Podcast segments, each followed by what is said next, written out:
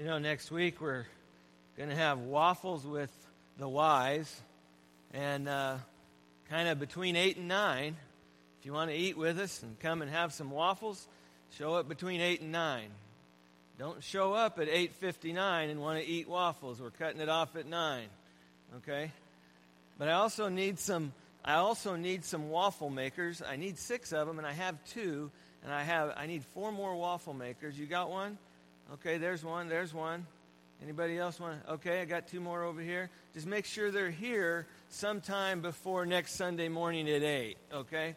So if you want to bring them in during the week, you could do that and we'll have them set up and ready to go. But thank you for doing that. I really appreciate that. I also want to encourage you to mark your calendar for September the 21st uh, in the evening at 7 p.m. We have a special guest that's going to be here speaking. His name is Lonnie Riley and some of you may know him. Uh, we uh, in 2014 we took a mission trip to Lynch, Kentucky, and a group from our church went and they, we worked at, at uh, his uh, ministry area and, and, and did some things there. But um, he's going to be here and he's going to be sharing some things uh, that God has been doing, and um, I know that you won't want to miss it. You'll be greatly encouraged to hear some of the God stories that Lonnie Riley shares uh, just as he walks by faith. He's been called um, kind of a modern day George Mueller. Okay, so uh, if you want to hear some some uh, uh some great testimony, uh, come on Friday the twenty first. We're going to be in Romans chapter fourteen. And uh, I may not have uh, many slides today. We've had some technical difficulties. I turned my homework in, but uh, you know, technology being what it is, it may not work for us today. But um, sure, dog ate my homework. You know, there was there was a dog that reminds me. A dog walks into a butcher shop, and um, I don't tell very many stories or jokes, so listen up dog walks into a butcher shop and, and uh, with a purse strapped on his neck and he walks up to the, the, the, meat counter there and, and he's waiting patiently and there's another fellow there finishing up his transaction. And when the butcher finishes with that man he asks the dog he says well, what can i do for you today? And the dog goes over and he puts his, his paw up on the glass in, in front of the ground beef and he, he says okay you want some ground beef? He said how much do you want? And the dog barked twice so he said, Oh, he wants two pounds of ground beef. And so he wrapped it up and got that for him. He says, Is there anything else for you today? And the, the, dog goes over and he puts his paw in front of the pork chops. He says, Oh, you want pork chops? He, he says, How many do you want? And, he, and he, he barked four times. So he wrapped four pork chops up.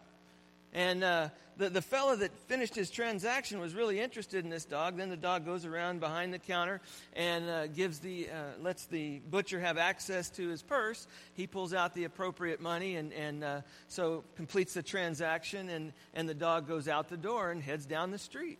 Well, this guy is just intrigued about this dog. So he follows him down the street a, a few blocks and, and he gets to this house and he goes up and he, he scratches on the door. And um, the owner comes to the door and lets the dog in. And, and, the, and the guy that was in the butcher shop, he said, Man, that's a smart dog you have. And he said, Well, he's not really all that smart. He said, What do you mean? He said, Well, that's the second time this week he's forgot his key.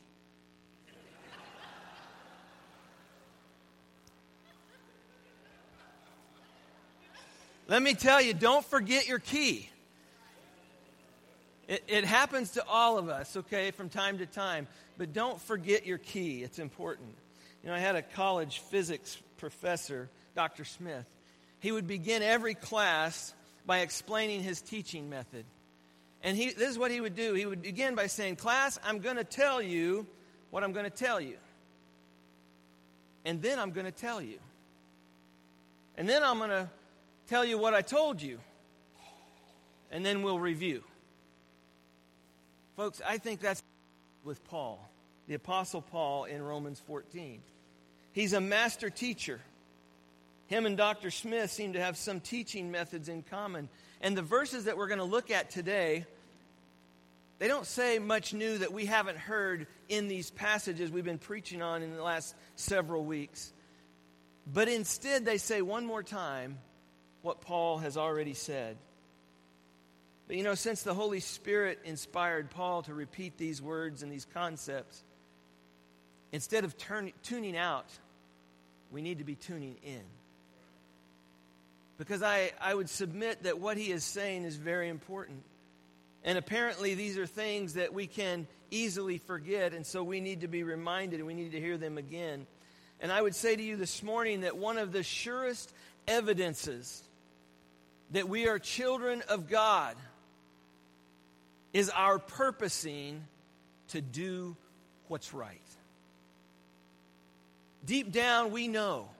We have the Holy Spirit as our teacher and our guide, and we know. And one of the, the, the best evidences uh, that we belong to God is the fact that we purpose in our hearts to do right, to do the right thing. You know, Christians aren't as good as Jesus,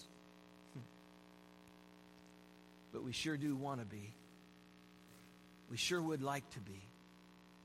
You know, Jesus said it this way He said, My sheep hear my voice, and I know them, and they follow me. Oh, I want to follow Jesus. I want to follow him. Read with me in Romans chapter 14, beginning in verse 19 and following. He says this He says, So then, we pursue the things which make for peace and the building up of one another. Do not tear down the work of God for the sake of food. All things indeed are clean, but they are evil for the man who eats and gives offense. It is good not to eat meat or to drink wine or to do anything by which your brother stumbles. The faith which you have has as your own conviction before God. Happy is he who does not condemn himself in what he approves, but he who doubts is condemned if he eats because he is eating his eating is not from faith, and whatever is not from faith is sin.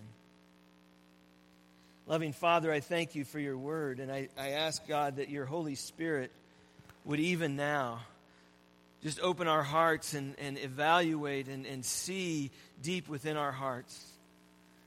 Father, we know that you see all things. And before you, all things are laid bare. So I ask that your Holy Spirit would examine us. And Father, that we would see if there is any areas where we've given ground to the enemy in our lives. Father, if there is things that we are not true to you in, Father, if there's things that we know that is not right, I pray, Father, that you would help us to get it right with you and with one another. Lord, we love you. We praise you. We ask that you would bless this time. Holy Spirit, have your way in our hearts. In Jesus' name we pray. Amen. You know, the question I want to give you this morning is how can we know how can we know the will of God? How can we know what is right? How can we know what is wrong? We don't, we don't always, it's, it's not always just crystal clear for us. We need to understand what the will of God is, and sometimes the choices may seem equally attractive. I mean, you think about it. For example, there may be a young man who feels a call to serve the Lord, and he wants to serve the Lord, but he's not sure if God is calling him into uh, ministry as his vocation or if God is calling him to serve in he currently has and just be a godly person in that role. I mean, how do you decide? How do you know exactly what God's will is? I mean, where's the chapter? Where's the verse in the Bible that will specifically settle this or a thousand other questions? Is this right or is this wrong? And I think that many times we, we're, we're confused on that and we don't know what to do about it. So, what do we do? We listen many times to public opinion. We may ask our friends what they think. We may see something on television or on the media or on the internet and we think, well, that's what we should do. But, folks, we need to understand what God's will is. We need to know what God's will is. And this morning, I want to encourage you with some principles that will help you in knowing God's will. Principles that will help you in knowing God's will. And the first thing I want to say about that is this that God's will is personified in Jesus Christ. God's will is personified in Jesus Christ. I mean, that's the goal that was expressed by the Apostle Paul over in Ephesians chapter 4. Verse 13 through 15, he says this He says, Until we all attain to the unity of the faith. Do we all attain to the unity of the faith and of the knowledge of the Son of God, to a mature man, to the measure of the stature which belongs to the fullness of Christ? As a result, we are no longer to be children tossed here and there by waves and carried about by every wind of doctrine, by the trickery of men, by craftiness in deceitful scheming, but speaking the truth in love, we are to grow up in all aspects into Him who is the head, even Christ. What he's saying is, if you want to know God's will, then you need to follow Jesus because Jesus was completely obedient to God's will. See, the, the, the, problem is, is, is we, we don't want to follow Jesus. We decide we're not going to follow Jesus. We want our own will rather than his will. I mean, Jesus is the perfect example of a person who did God's will. I mean, his, his, his prayer was, Father, glorify your name. In John 12, that's what he says Father, glorify your name. You remember when he was on the Mount of, of Transfiguration in, in uh, Matthew 17, I believe. No, excuse me. Other place. In Matthew 26, as he's in the Garden of Gethsemane, he's praying and he says, Father, not my will, but yours be done. He's the perfect example of a person who did God's will. I mean, he alone could pray like he did in John 17. He said this He said, I glorified you on the earth, having accomplished the work which you have given me to do. Have you accomplished the work that God has given you to do?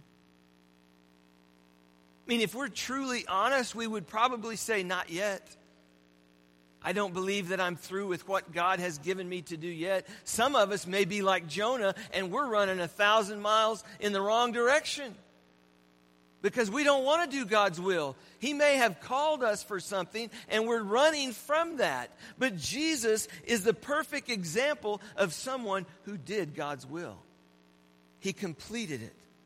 You see, the Father confirmed that His Son was the perfect example here we go. At the Mount of Transfiguration in Matthew 17, when he said, This is my beloved Son, in whom I am well pleased. And then he said, Listen to him.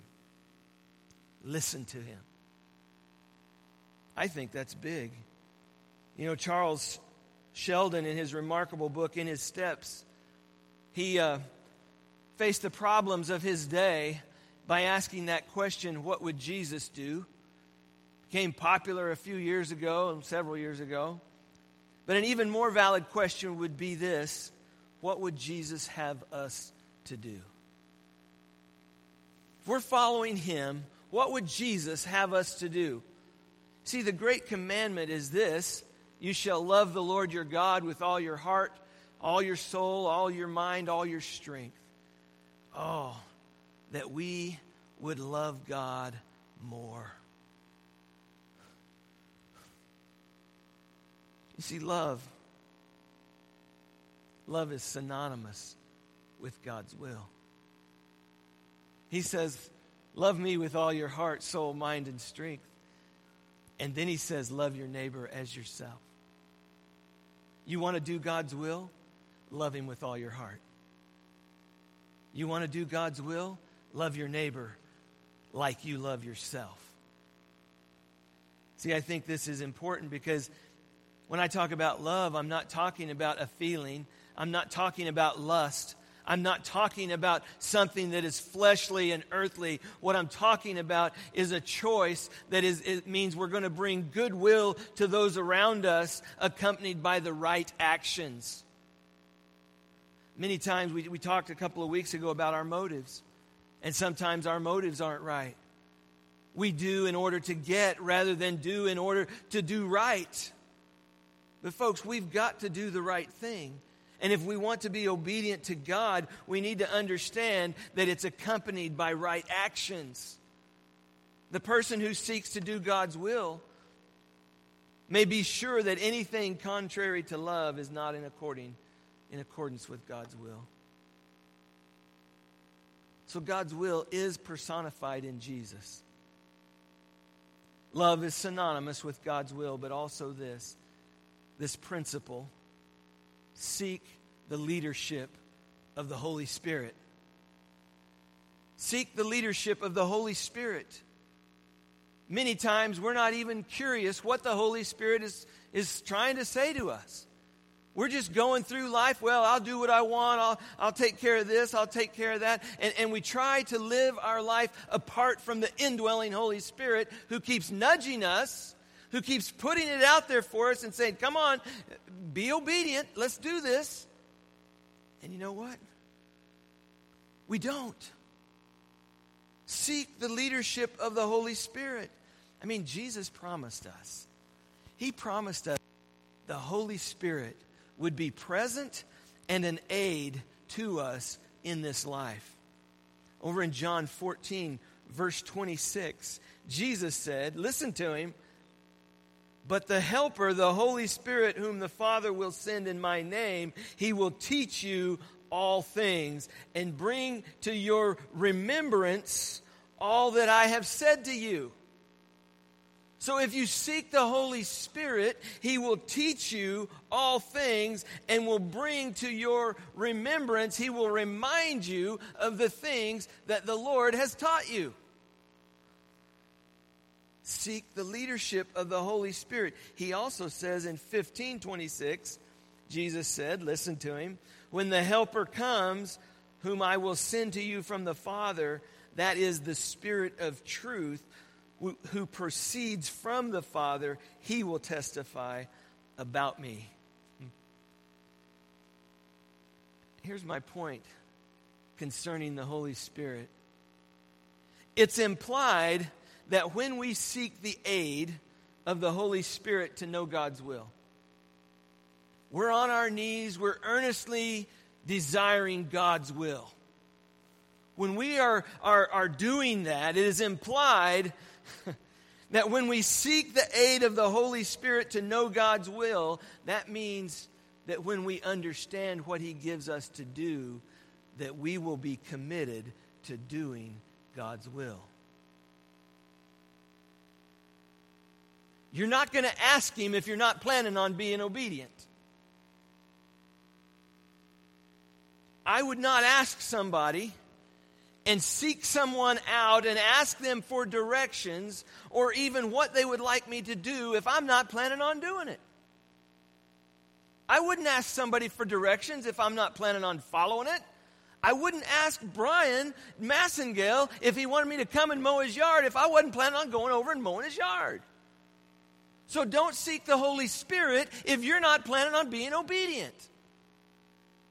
Folks, we need to understand this because the Holy Spirit is the one who teaches us all things and He guides us into all truth. If we want to know what the Holy Spirit's, what God's will is for our life, we need to seek His leadership in our life. We need to ask the Holy Spirit. You see, obedience is the open door to added knowledge. You got to take that first step. You got to keep walking. See, one of Jesus' most wonderful promises is found in John 7, verse 17. He said, If anyone, hey, that includes me, if anyone is willing to do his will, he will know of the teaching, whether it is of God or whether I speak of myself.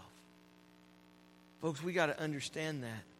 This Bible here is our guidebook, it's a record of God's revelation of His will. And I love this because it contains the prophecies about the Messiah. It contains all of the things that we need to know. It has all the accounts of the spirit led missionary adventures of the apostles and the Christians in the first century. It gives us a full picture of who God is and what He wants us to do. The problem is, we don't know His Word, and so therefore we don't know His will. See, the Holy Spirit will guide us in that. So, how, how do we apply these principles? I mean, is it ever right to do wrong? Is it ever right to do wrong? I mean, some decisions that we make and have to make are very easy. Notice here what, what Paul says in, in, um, in this, this passage. I love it because he says, So then we pursue the things which are made for peace and the building up of one another. Do not tear down the work of, of God for the sake of food. All th- things indeed are clean, but they are evil for the man who eats and, and gives offense. But I, I like when he says this. He says, Now, the deeds of the flesh are evident. Look at Galatians 5 with me. Galatians 5. Paul writes this. He says, in chapter 5, verse 19.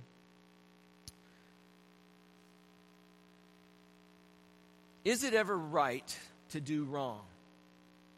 Some things, some things in Scripture are written out for us. And so we know that they are wrong. Some decisions are very easy. Paul says this. He says, Now the deeds of the flesh are evident, which are. And then he lists them immorality, impurity, sensuality, idolatry, sorcery, enmities, strife, jealousy, outbursts of anger, disputes, dissensions, factions, envying drunkenness, carousing, and things like these, of which I forewarn you, just as I have forewarned you, that those who practice such things will not inherit the kingdom of God. Some things are pretty clear. When he talks about immorality, he's talking about all things that involve sex outside of marriage when he's talking about some of these other things. I think we know what drunkenness is. I think we understand what all of these other things are. You met people that just love to blow anger out and, and, and emotionally vomit on people? You know what I'm talking about? You're walking through your day, and then all of a sudden it's like, blah! And you're like, oh man, you got a towel or anything? Because, like, this is, I just need to go home and take a shower. Outbursts of anger, those are not of God. Because he goes on and he says this anyone can see that these type of things violate the principles that help us know God's will. But Paul adds in verse 22, he said, But the fruit of the Spirit is love, is joy, is peace, patience, kindness, goodness, faithfulness, gentleness self control, and against such things there is no law. Now, those who belong to Christ, Jesus, have crucified the flesh with its passions and desires. Oh, that's where we need to be. I'm crucified with Christ. It's no longer I who lives, but Christ lives within me. And the life that I now live, I live by faith in the Son of God who loved me and gave himself for me. Oh, oh, how we need that. Some de- decisions are easy, they're very clear, we know, we, we, we recognize that, but some other decisions are very difficult. I mean, right and wrong may not be so clearly distinguished. And sometimes the choice seems to be maybe the best of several good options or maybe it might be, you know, the least evil of several bad options. But I want to give you four spiritual nuggets today, if I might. Four nuggets. You know, we're mining for gold here, right? I mean, we want to take that gold, we want to stick it in our pocket, and we want to pull it out later and look at it and, and, and, and apply it to our lives. The four nuggets here of our scripture today, and the first one is found in verse 19. And I would say this, being very concise pursue harmony and be helpful. Pursue harmony and be helpful. You know, he says that in, in, in Romans 14. So then we pursue the things which make for peace and the building up of one another. You know, the mother of a scout troop, she was uh, getting ready to take her these boys on a, a hike, and, and uh, she said to her son, she said, I'm not taking you on this hike if you don't forgive Billy for stealing your candy bar. Well, he said, Billy doesn't want to be forgiven. She said, then make him listen. So suddenly her son chases down Billy, knocks him to the ground, gets over on top of him. And he says, Billy, I forgive you for stealing my candy bar, but it sure would be a whole lot easier if you to forget it if you would wipe the chocolate off your face. I mean, sometimes we need that. We, we, we, we need to pursue harmony and, and be helpful. And let me ask you do, you do you build up people? Do you build up others? Or do you tear them down? Do you build them up or do you tear them down? And whether we like to admit it or not, our actions, our actions either strengthen or weaken the church. Our actions either strengthen or they weaken the church. I mean, we're either flames or we're flowers. You see, our words, they have the power to construct or destruct. Over in Ephesians, again, chapter 4, Paul said this. He said, Let no unwholesome, the word there literally means rotten. Let no unwholesome word proceed from your mouth, but only such a word as is good for edification, for building up according to the need of the moment, so that it will give grace to those who hear. Can we say there was no unwholesome word came out of our mouth this week toward a coworker, toward a family member, toward a brother or sister in Christ? Because that's what we need to do. I mean, I hope you're not like the hysterical husband who is impossible to please. You know, his, wife, he, he really he was really cranky at breakfast, and so she'd try to cook him some eggs, and sometimes she would cook him, you know, scrambled eggs, but if, if she scrambled them, he wanted them poached. And if she poached them, he wanted them scrambled. She got the bright idea, well, maybe I'll do one of each. So she set the plate down in front of him, and sure that he would be happy, and he looked down at it and he said, What's wrong with you, woman? You scrambled the wrong egg.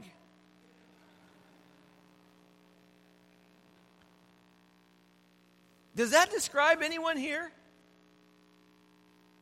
We can be overly critical all the time because things aren't to our liking, the way we want it. I mean, are you always unhappy? And do your words wipe people out? Because, folks, it happens a lot. And we don't think twice about it. We might get on the computer and go on a rant and wipe people out. Folks, we're going to give an account for every idle word spoken. Not just here, but also here. If we're tearing down the body of Christ, then shame on us. We ought to be doing those things that are building it up. But you know, if you're like most of us, and I include myself in all of this, you need some help in knowing how to change what you say. Guilty. There's been many times I've come across sharp, uncaring. There's been many times where I said things without running it through the filter of the Holy Spirit. There have been times where I've said things and instantly watched that spirit in that person begin to shrink back and crumble, knowing that I was doing damage in their life. And you and I both know we are all guilty of that in many ways and in many times. But listen, in order for us to put, to flesh this out in our families and in our jobs, in our campuses, I'm going to give us a specific application for each one of these little nuggets, these takeaways this morning. You know, somebody said, well, there's an app for that. I got an app for you today. It's application. In every conversation that you have this week, purposefully say something, say one, at least one encouraging word to the person to whom you're speaking. Say one word of encouragement, at least one, to every person you talk to. Pursue harmony and be helpful. That's the application. Secondly, we see in verse 20, he says, Don't tear down. And really, don't demolish those with whom you disagree. Our country needs to hear this so badly today. Don't demolish those with whom you disagree. See, the, the, the, opposite word of construct is to destroy. And he uses that term in verse 20 for tearing down a building. Do not destroy the work of God for the sake of food. You know, this tearing down happens a lot of times in marriages. It's like the couple that were driving down the country road and they were having this argument. And both of them got so mad that they couldn't even look at each other, they couldn't even talk to each other. They're driving down the road and, and they won't say anything because they're just angry, seething with anger. And they pass this, this pasture, and there's some mules out there. And the woman says sarcastically, uh, Relatives of yours? And without missing a beat, he said, Yep, in laws.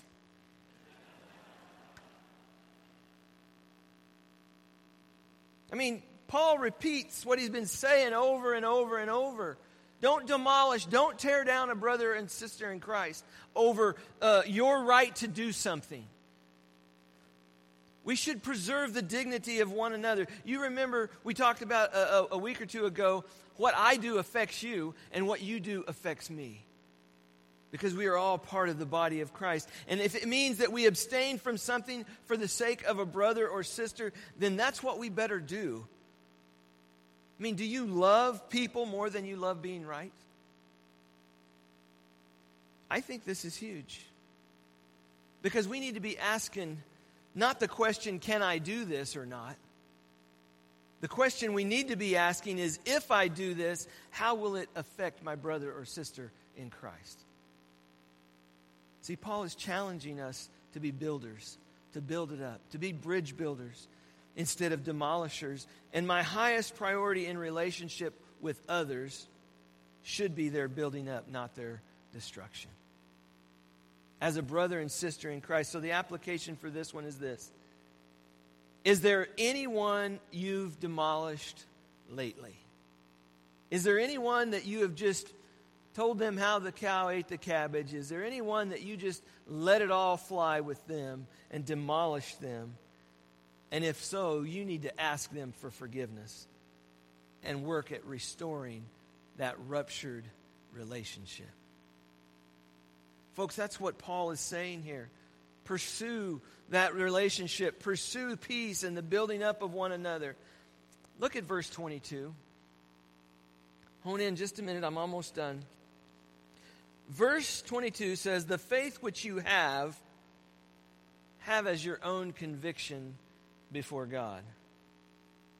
See, there are certain things that we read about in God's Word, and we know exactly what God's Word is saying. It says, don't do this. So that means we don't do that. Okay? There are other things that we may feel like are debatable topics, and we seem to have to tell everyone what we think about those debatable topics. I'm going to tell you right now that my opinion and your opinion does not matter. What matters is God's opinion. I don't know why we feel like we have to put that out there. You know, actually, according to verse 22, the way of wisdom is to keep some things private between you and God. I mean, that's wisdom. Your personal convictions ought to be just that personal. But so many times we want to share them with everybody. And if they were meant for everyone, if they were meant to be for everyone, God would have included them in His Word as well. I love that. The faith which you have, have as your own conviction before God. He gave those convictions to you personally, and they should stay between you and God. You know, Albert Barnes, a Bible commentator from years past, he said this He said, Be satisfied with cherishing your own opinions. I think that's a good way to look at it. Be satisfied with cherishing your own opinions. Spurgeon had this insight. He said, Do you feel quite sure upon such matters? Then keep it within thine own bosom and do not worry others with it. See, it's helpful for me to remember that my response is my responsibility, and your response is your responsibility. I'm not going to give an account for you someday. I'm going to give an account to God for me someday. We each have that. The application is this. When faced with an opportunity this week to express your opinion on something that is disputable, no matter how worked up you get over it, take a breath and say nothing. Keep your conviction as your own conviction before you and God. The last thing is this when in doubt, throw it out. If you don't know whether it's good or not, whether it's right or wrong, then don't do it. When in doubt, throw it out. The last sentence of this passage says, And whatever is not from faith is sin. You know, many young guys, they, they grow up doing the sniff test on laundry. Hey, is this shirt still clean? Yeah, not, too bad. Growing up in a home, you know, with four boys, raising four boys, Tracy will never do the sniff test. Ever. She says, I don't do the sniff test. She says, if it's doubtful, it's dirty. Folks, if you're trying to decide whether you're going to do something or not, whether it's right or wrong, if it's doubtful, it's dirty. What's not from faith is sin. And that's a good measure and sensible measure for our actions. The application for that is this think of a way in which you've compromised your conscience or your beliefs or your behavior and ask God to give you the strength to discontinue that attitude or that activity. In other words, ask God to help you get rid of it if you know it ain't right. It isn't right. You know, in just a moment, I'm going to lead us in prayer. And we're going to stand together and we're going to sing together. But in all of life, God initiates with us. We're poor, wretched sinners. And He reached out and He saved us. He initiated and we responded. That's the way it is in life. For God so loved the world that He gave His one and only Son, that whoever believes in Him will not perish, but will have everlasting life. So, in a moment, we're going to have a time of response. God has initiated, and it's our turn to respond. You know, we can respond to the gospel of Jesus Christ, acknowledging Him as our Savior and Lord. And if you've never done that, if you've never acknowledged Christ as your Savior and Lord, you need to do that. You need to come to a place where you confess your sin before Him and you ask Him to come in and to forgive you of your sin so that He can be your Lord and Savior. If you've never done that today, you need to respond to the gospel. Maybe you're here and you know things are not right in your life. Maybe there's a relationship that's not right. Maybe there's things in your life that uh, be- between um, family members, between coworkers, between another church member, between whomever, and you know this situation isn't right. You need to own it. You need to give it to God, and you need to ask Him and His wisdom. And I, I you know, we respond to Him. Maybe you're here, you're a believer, and you know, God doesn't have any homeless children. He takes care of his own. And if you don't have a church home and you want to plug in somewhere to serve and to learn and to grow, this is a good one. You can do that this morning. But however it is that God is asking you to respond to Him, I encourage you to do that while we sing. There's going to be a few people up here to pray with you, but respond to the Spirit of God. Let's pray together. Loving Father, I thank you for this time. I thank you for your word. And God, I, I ask that your Holy Spirit would continue to search and to examine our hearts and bring to mind those things that may not be right. I ask, Father, that in this time of response that you would guide us, that Father, we may not even recognize that you are the one who brought us to this place this morning. Father, you initiated your word to us. Father, we sing songs like, I surrender all. We sing songs like that we are that say that we are fully surrendered to you. But God, I ask that you would help us to worship you in spirit and in truth. And Father, that if there are areas that we need to repent of, that there would be a great repentance among your people. Father, that, that we would get on our knees before you and repent of those things that we know are not right in our relationships, in our heart, in our lives, in our homes, in our schools, in our campuses, everywhere we go, Father, in our work but God, that you would make it right. Father, use us. I ask that in this time of response, Father, that your Holy Spirit would draw each of us close to you. And we ask this in the mighty and precious name of Jesus, our Savior and Lord. And it's in His name we pray. Amen.